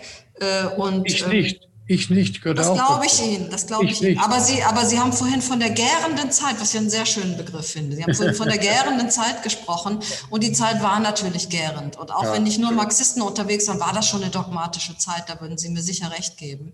Und dieser Dogmatismus war ja damals sehr stark auch gegen die Kunst gerichtet. Und die Kunst hatte bitte, bitte sehr auch damals äh, äh, politischen Anforderungen zu entsprechen. Das hat sich ja bis in die Curricula der Schulen äh, hinein ausgewirkt, diese Forderung. Ja. Äh, und ähm, ich habe ja vorhin erwähnt, wir haben jetzt eine sehr lange Zeit der äh, Liberalität gehabt, äh, der großen Liberalität in Kunst und Kultur. Und ich sehe diese Liberalität gerade zu Ende gehen. Ich weiß aber natürlich noch nicht ganz genau, äh, wo, wo, wo, worein wird das münden. Und äh, was passiert denn da eigentlich gerade, ähm, äh, auch wenn man viel drüber spricht? Ich verstehe es eigentlich nicht. Ich bin mir in einem aber sicher. Ich möchte nicht am Ende wieder Forderungen nach einem sozialistischen Realismus oder irgendwelchen normativen Vorstellungen, äh, die der Kunst übergestülpt werden haben. Und ich finde dieses Instrument, dass man sagt, der Werkcharakter ist jetzt verändert und es gibt eigentlich gar kein Werk mehr, sondern es geht darum, hier sozusagen Kunst als Meinungsbildung zu betrachten, das beunruhigt mich, muss ich ganz ehrlich sagen. Äh, und ich möchte nicht in diese Richtung, ich möchte eigentlich schon den Werkcharakter von Kunst aufrechterhalten und weiter über Kunst, also weiterhin die Möglichkeit haben und den Freiraum haben, Kunst zu interpretieren, zu deuten und zu lesen. Ja. Und, äh, und, ich, äh, und wenn Kunst äh, sozusagen diesen Freiraum nicht mehr zulässt, dann geht für mich etwas ganz Wertvolles verloren. Man kann es vielleicht sogar einen demokratischen Freiraum nennen. Äh, bevor Sie antworten, Herr Ulrich, wollte ich Ihnen noch mal kurz mitgeben, dass im Chat, äh, also in, in den Fragen jetzt auch aufgetaucht ist, die Frage nach den neuen Kriterien. Ja, also auch die Frage, wenn es um ähm, eine neue Legitimität geht. Es wird hier auch noch mal gefragt nach ähm, einer Freiheit der Kunst, die von Fördermodalitäten äh, abhängig ist. Wenn Sie das irgendwie noch mal äh, auch mit äh, in die Antwort irgendwie reinbringen könnten, dann nehmen wir auch das, was das Publikum umtreibt, mit. Ja, also nochmal ausgehend äh, zu der Bemerkung oder Frage von Frau Hartwig. Also ich glaube, was wirklich schon erstmal jetzt das Neue ist, ich hatte es kurz angedeutet, ist, dass so eine Kritik an Kunst oft aus der Kunstwelt selbst herauskommt.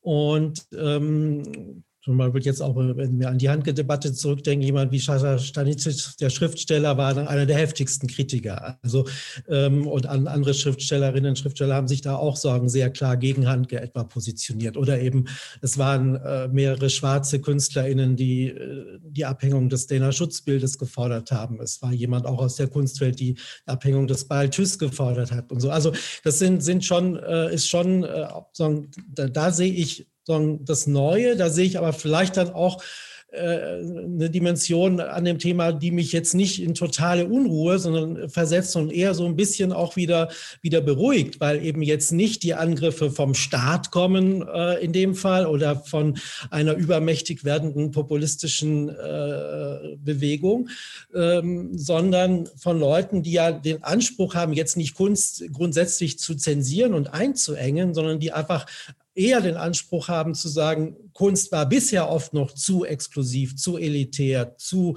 hatte zu viele blinde Flecke. Und eigentlich haben wir hier eher fast wieder, ich sage es mal ganz optimistisch, so ein, eine neue Idee von Fortschritt äh, im Raum, nämlich dass so eine Kunst fortschrittlicher werden muss, dass sie versuchen muss, all diese blinden Flecke, die sie vielleicht noch in der Moderne mit gezogen hat, äh, nach und nach loszuwerden. Und wenn man das mal so als idealen Anspruch äh, gelten ließe, fände ich es ja erstmal gar nicht so schlimm. Dass es dann in einzelnen Fällen natürlich dazu kommt, dass Leute überreagieren, dass, sie aber auch Spaß haben, vielleicht aggressiv zu sein, äh, was aus dem Kanon zu werfen, bilderstürmerisch zu werden, Völlig klar. Aber äh, mir scheint immer auch sehr wichtig zu sein bei diesem ganzen Themenkomplex, dass man wirklich jeden Fall sich sehr genau einzeln anschaut und ähm, dann, dann versucht auch zu einer Beurteilung zu kommen und, und vor allem auch äh, ganz wichtig, äh, fast all diesen Debatten äh, wohnt so eine Eskalationsdynamik inne, die, wenn man dann nochmal an Anfang zurückgeht, meist überhaupt nicht berechtfertigt ist. Also als da vor drei Jahren war, war weltweit das Aufschrei, dass die Manchester Art Gallery ein, ein Salonbild äh, von Waterhouse aus dem 19. Jahrhundert angeblich jetzt abgehängt hat, äh, um, um gegen Sexismus der Malerei des 19. Jahrhunderts zu protestieren. Äh, nach und nach kam dann erst raus, das Ganze war eine Kunstperformance äh, von Sonja Beuys und stand von vornherein selber im Rahmen einer, einer, einer, einer Kunstaktion jetzt mal hier über so ein Werk zu diskutieren und das nach einer Woche natürlich wieder hinzuhängen. Also äh, da war aber schon eine, eine Debatte in, in Gang, dass man dachte, so jetzt wird äh, nächste Woche werden weltweit in allen Museen sämtliche Bilder mit nackten Frauen aus den Museen entfernt. Ähm, und äh, der Ursprung war aber so ein ganz harmlos. Und es ist oft, oft so, dass das vielleicht auch wirklich nicht mal eine Abhängung, sondern vielleicht nur eben, wie Sie es auch vorher schon gesagt haben, eine Kontextualisierung verlangt wird. Und äh, dagegen ist ja in den seltensten Fällen wohl auch was einzuwenden. Also was mich in der ganzen Situation außerordentlich beruhigt, dass die Künstler sich bei ihrem schöpferischen Akt durch all diese Dinge nicht beeinflussen lassen. Jemand, der ein Gedicht schreibt, der denkt nicht daran, an diese Diskussion, die wir jetzt hier führen, oder vor einer Staffelei steht, oder wie mein Freund Helmut Lachenmann etwas komponiert für die Berliner Philharmoniker. Der ist Künstler, der ist seiner, Schöp seiner schöpferischen Kraft, äh, äh, die, die, bringt er zur Geltung. Und äh, der gesellschaftspolitische Bezug ist nicht, nicht unbedingt sein Ding, nicht wahr? Also ich glaube, glaube die, diese pessimistische Einstellung, Frau Hartwig, dass wir äh, auf ein, die Liberalität schwindet, die teile ich nicht einmal, was unser Theater angeht oder unsere Museen angeht. Das sind tüchtige Leute, die wehren sich dagegen. Aber der Künstler, über den wir hier reden, der das alles produziert, der wird sich doch in seiner schöpferischen, äh, in seiner schöpferischen äh, Kraft nicht einschränken lassen durch einen irgendwie gearteten Kunstbegriff. Tut er bestimmt nicht, hat er nie getan. Also das treibt anscheinend unsere Zusehenden ein bisschen um, eben genau diese Frage, ja, ähm, ja. wie ist das tatsächlich mit den Forderungen, eben äh, gesellschaftlich politisch, gesellschaftspolitische Fragestellungen mit aufzunehmen, um vielleicht eine bessere Chance auch in der Förderung äh, ja. zu bekommen, ja, das, äh, da ist die Frage, ist, wo ist da die Freiheit der Kunst, wenn man tatsächlich dann eben ähm, diese diese bestimmten Dinge für, für die staatliche Förderung dann einfach äh, liefern muss und leisten muss. Ja, also da ist natürlich, glaube ich, schon äh, kaum bestreitbar, dass wenn man sich jetzt äh, bei irgendwelchen staatlichen Projekten um, um Gelder bemüht, man natürlich nachweisen muss, dass man jetzt hier nichts vorhat, was, was vielleicht äh, rassistisch ist oder was äh, äh, gegen, gegen sagen, andere sagen, zivilisatorische Standards verstößt. Zunehmend werden sicher auch ökologische Fragen eine Rolle spielen, ob, ob Kunstprojekte nachhaltig genug sind und, und, und so. Und das kann man jetzt natürlich sagen, ex negativo sehen und sagen, oh, hier wird, muss man noch was berücksichtigen, da muss man noch was erfüllen und äh, sich eingeschränkt fühlen. Aber man kann es ja auch ein bisschen sagen, sportlicher sehen in dieser sagen, Fortschrittslogik, die ich gerade erwähnt habe, sagen, ja, aber wenn es mir gelingt, dasselbe Projekt äh, zu machen und äh, dann auch noch unter ökologischeren Bedingungen, äh, dann ist es ja eigentlich noch ein viel besseres Projekt, als es vorher war. Und muss ich jetzt wirklich jemand beleidigen, um eine eigene künstlerische Aussage rüberzubringen? Kann ich nicht dieselbe Aussage vielleicht rüberbringen, ohne zugleich irgendeine Minderheit zu beleidigen? Mhm. Also wenn, wenn solche Fragen von vornherein selbstverständlich werden, wenn man sich eben jetzt um Fördergelder bemüht, dann sehe ich darin nicht unbedingt gleich ein Ende der, der Freiheit der Kunst äh, oder so einen großen Niedergang, äh, sondern das kann auch mhm. bereichernd, äh, anspornend äh, wirken. Frau Hartwig ähm, wollte darauf direkt ja. antworten. Wollte gerne eine Frage an den Kunsthistoriker Wolfgang Ulrich stellen. Denn die Geschichte der Kunst ist ja voller Gewaltdarstellungen. Und die werden wir ja jetzt nicht alle äh, abhängen. Dann hätten wir unsere christliche Identität mal eben beseitigt. Nicht? Also ähm, wie will man denn den Maßstab hier, also was sind die Kriterien für, äh, für die ähm, letztendlich behauptete Sensibilität? Also sich verletzt zu fühlen, ist ja erstmal eine Behauptung. Ähm, ich halte das für ähm, erlaubt, aber äh, nicht für unproblematisch, um ganz ehrlich zu sein. Also äh, ich würde äh, davor warnen, dass man Sensibilität zum Maßstab macht ähm, der Kunstpolitik und würde darauf beharren, dass die Kunst sich sagen wir mal, vor dem, was ich nach wie vor Kritik nennen würde, auch, ähm, dass sie davor auch Bestand haben muss. Also, dass die Maßstäbe der Kritik auch weiterhin gelten sollten. Und ähm, das sind, das sind Sachen, die mich, die mich durchaus äh, umtreiben und beschäftigen, wobei ich da jetzt auch äh, letztendlich gar nicht ähm, eine große Gefahr sehe, denn äh, unser Ausstellungsbetrieb läuft ja absolut solide und wunderbar. Das Publikum ist da und interessiert sich und äh, ähm, sozusagen aktivistische ähm, Rezeptionsweisen äh, sind ja jetzt gar nicht unbedingt in der Mehrheit. Die Mehrheit ist eigentlich eine, äh, eine genüsslerische, konsumtive Besuchergruppe. Und das ist ja, die haben ja auch das gute Recht dazu. Aber, ähm, aber sozusagen der Zusammenprall von, von Aktivismus, äh, eingeforderter Sensibilität und Kunst, auch vor dem Hintergrund ihrer eigenen Gewaltdarstellung, das ist schon für mich nicht so ganz einfach zu beantworten. Ja, ist es natürlich nicht. Und äh, ich gebe Ihnen recht, jetzt nur Sensibilität zum einzigen Kriterium zu erheben, das wäre fatal.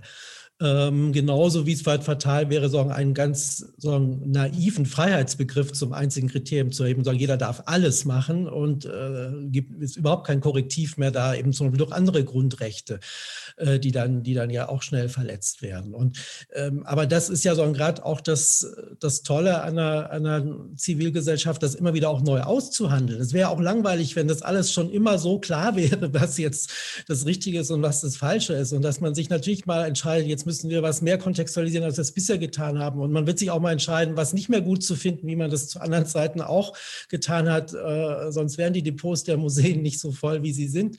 Ähm, und da kommt aber eben nach 50 Jahren wieder jemand und, und guckt, ob da nicht Dinge vielleicht auch zu Unrecht im Depot sind. Und das, das ist ja, äh, ist doch eigentlich wunderbar, dass das immer auch umstritten ist und dass da immer, immer, immer äh, auch die Notwendigkeit gibt, wieder, wieder was auszuhandeln und man immer so ein, natürlich jede Zeit neigt dann dazu, wieder irgendwas zu monopolisieren oder ein Kriterium zu wichtig zu nehmen. Oft ist es dann aber auch die Kompensation davon, dass davor was anderes zu wichtig genommen wurde.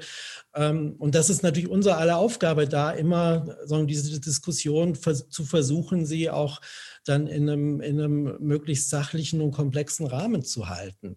Mhm. Ähm, und wenn Sie jetzt nochmal so die, die Geschichte der, der Gewaltdarstellungen ansprechen, ähm, dann wird man sicher auch nochmal sehr unterscheiden müssen, wann wurden jetzt hier äh, sagen, Opfer, äh, man wurde, wurde so Opfergewalt gezeigt, man wurde Tätergewalt gezeigt, äh, äh, in welchem Kontext ist so eine Gewaltdarstellung entstanden? Wer hat das so beauftragt vielleicht? Was war die Intention damit, die künstlerische? Und entsprechend muss man vielleicht auch hier einfach nochmal mehr kontextualisieren. Ähm, also das ist, glaube ich, sowieso äh, diese, diese Komplexität dieses Themas äh, geht in so viele unterschiedliche Richtungen. Ich gucke immer parallel, was eben auch ähm, in unserem F&A-Kasten äh, aufläuft. Da gibt es eben auch ganz unterschiedliche Dinge, die ähm, da gefragt werden und die, ah, da kriegt Herr Baum einen Anruf. Ich wollte nämlich eigentlich noch mal ähm, eine ganz gezielte Frage an Sie, Herr Baum, weitergeben, ähm, wo wo es um das Resümee Ihres Kurzvortrags ging. Da haben Sie gesagt, die Kunst muss stärker werden, ja, um das auch nochmal so äh, vielleicht äh, in den Fokus zu nehmen. Ähm, da wird jetzt eben äh, nachgefragt von äh, Guido Preuß, woran Sie den Mangel an Schwäche festmachen, wenn Sie es denn so gesehen haben. Machen Sie kurz Ihr Mikro nochmal wieder an wird, ist aus sich stark. Nicht, ob ein Theaterstück, eine Inszenierung äh, überzeugt, das ist äh, eine, eine e, e ewige Frage. Aber was ich damit meine, ist, dass die in der, in der, bei den Staatsaufgaben die Kunst, die Kultur ernst genommen werden muss. Sie muss neben den anderen Aufgaben mit denen sie in Konkurrenz steht, eine stärkere Position haben. Wir hören immer, wenn wir um Finanzen verhandeln, wir brauchen mehr Kindergärten und nicht mehr äh, äh, Förderung für die Kultur. Die Kunst tritt in Konkurrenz mit anderen Staatsaufgaben. Und das Selbstbewusstsein der Kunst ist, dass sie der Gesellschaft sagt, dass sie wichtig ist, auch für die Gesellschaft, nicht nur um ihrer selbst willen. Und da muss sie stärker werden. Sie muss in den Rundfunkanstalten stärker werden. Ich habe gerade eine Umfrage gelesen.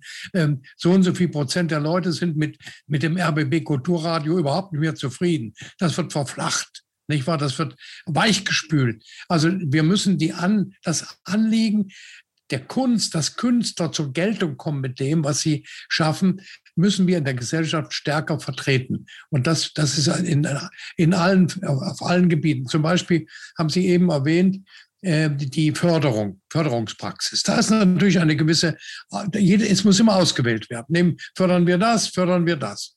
Und äh, was ich hier miterlebe, auch in vielen Jurys der Kunststiftung Nordrhein-Westfalen, da gibt es keine Scheuklappen. Nicht? Da wird auch das, äh, da wird auch das gefördert, von dem man weiß, dass es die, die Akzeptanz relativ gering ist. Zum Beispiel, dass es, dass es äh, kein Publikumsrenner ist. Also, äh, oder man bei der Auswahl eines Intendanten hat, wählt man ja schon ein gewisses Programm mit aus. Was macht der Mann? Nicht wahr? Das sind so Entscheidungen, wo der Staat vorsichtig sein muss.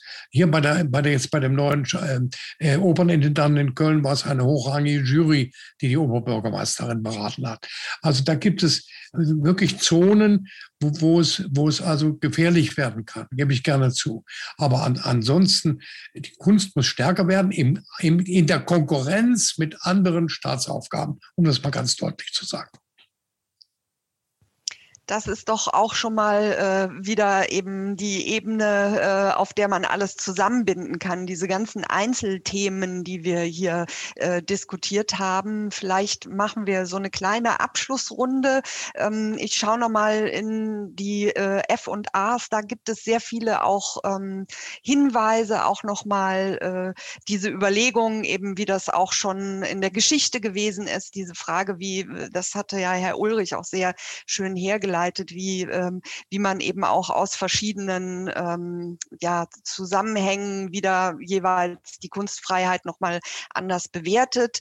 Ähm, wir haben einen Blick darauf geworfen, was jetzt aktuell auch äh, tatsächlich äh, eine wichtige Aufgabe ist, darauf zu achten. Sie haben auch diese Aktionen, die vielen erwähnt, äh, Herr Ulrich, das, das ist ja etwas, wo ähm, die auch wirklich, wo die Kulturinstitutionen ihre Verantwortung nehmen können. Wir haben ja gesagt, es geht um äh, auch die Frage der Verantwortung. Ja, die Autonomie ist die eine Sache. Wie bewerten wir das? Welche Kriterien?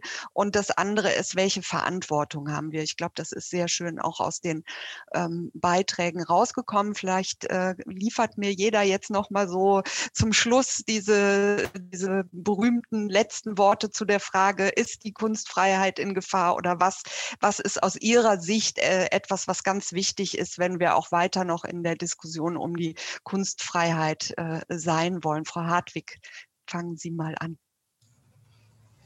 Also jetzt ganz konkret in Frankfurt ist die Kunstfreiheit nicht in Gefahr, nach meiner Einschätzung. Äh, ich halte es für ganz wichtig, dass wir, äh, dass wir die, das Zeigen von Kunst ähm, dass wir es debattieren. Und das ist, glaube ich, jetzt auch in den letzten anderthalb Stunden sehr deutlich geworden, dass diese Debatten sehr hilfreich sind und dass man den ähm, Raum geben muss. Und das ist natürlich die Aufgabe der Kulturpolitik, diese Räume zu sichern und zur, zur Verfügung zu stellen, sich da aber nicht inhaltlich einzumischen, sondern eben dafür zu sorgen, dass die Auseinandersetzungen möglich sind. Und dass sie möglich sind, ist Ausweis unserer Freiheit und unseres demokratischen Selbstbewusstseins. Vielen Dank. Herr Baum, vielleicht noch mal auch einen also, abschließend. Also ich stimme äh, der Vorrednerin zu. Äh, es gibt Gefährdungen, aber wir sind stark genug, mit ihnen fertig zu werden, wenn wir das nur tun. Vielen Dank. Und Herr Ulrich, auch aus Ihrer Sicht nochmal so einen kernigen Schlusssatz. Ja, also so eine, äh, akute Gefährdung sehe ich jetzt eigentlich auch nicht. Aber wie ich deutlich gemacht habe, die Instrumentalisierung des Begriffs von Kunstfreiheit, wie wir ihn seit einigen Jahren gerade von rechter Seite erleben, das sehe ich schon als eine große Problematik an, weil das dazu führen kann, dass insgesamt dieser Begriff so kontaminiert wird, dass auch das, was wir unbedingt daran bewahren wollen, vielleicht ähm, sagen, dadurch auch äh, Schaden nimmt. Und deshalb plädiere ich sagen, dafür, diesen, diese Diskurse über Kunstfreiheit, den Begriff der Kunstfreiheit unbedingt nachzuschärfen. Wunderbar, das äh, sind doch Sätze, die kann man sich dann auch noch mal im äh, Nachhinein auf der Zunge zergehen lassen, die wir mitnehmen in die nächsten Diskussionen. Nächste Woche werden wir über die Freiheit ohne Grenzen sprechen. Also da äh, diskutieren wir mit Professor Helmig von der FH Hachen, mit Achim Königke ähm, aus Würzburg und mit äh, Roland Schappert ähm, über diese Grenzen. Ähm, alle sind herzlich eingeladen, wieder dabei zu sein. Ich darf mich an dieser Stelle ganz herzlich bedanken. Bei Ihnen, Frau Hartwig, bei Ihnen, Herr Baum und auch lieber Wolfgang Ulrich, bei Ihnen für diese wirklich äh, spannende Diskussion, für die tollen Inputs, die auch sicherlich noch ein bisschen nachwirken werden, zum Nachdenken anregen. An alle die, die uns hier äh, auch noch mal Hinweise und Fragen geschickt haben. Wir haben die Möglichkeit, eben auch noch mal Links äh, auch zu der äh, Reihe, die Sie genannt haben, Herr Baum, auch noch mal unter äh, der Seite der KUPOG, der Kulturpolitischen Akademie zu verlinken. Und ähm, wie gesagt, es gibt aufgezeichnet zum Nachhören. Alle sind eingeladen, da vielleicht auch noch mal reinzuhören, denn es war sehr dicht heute. Herzlichen Dank und einen schönen Abend an alle Teilnehmenden die hier mit dabei waren. Und wir bedanken uns bei Ihnen, Frau von So ist es. Vielen Dank sehr, für die tolle Moderation.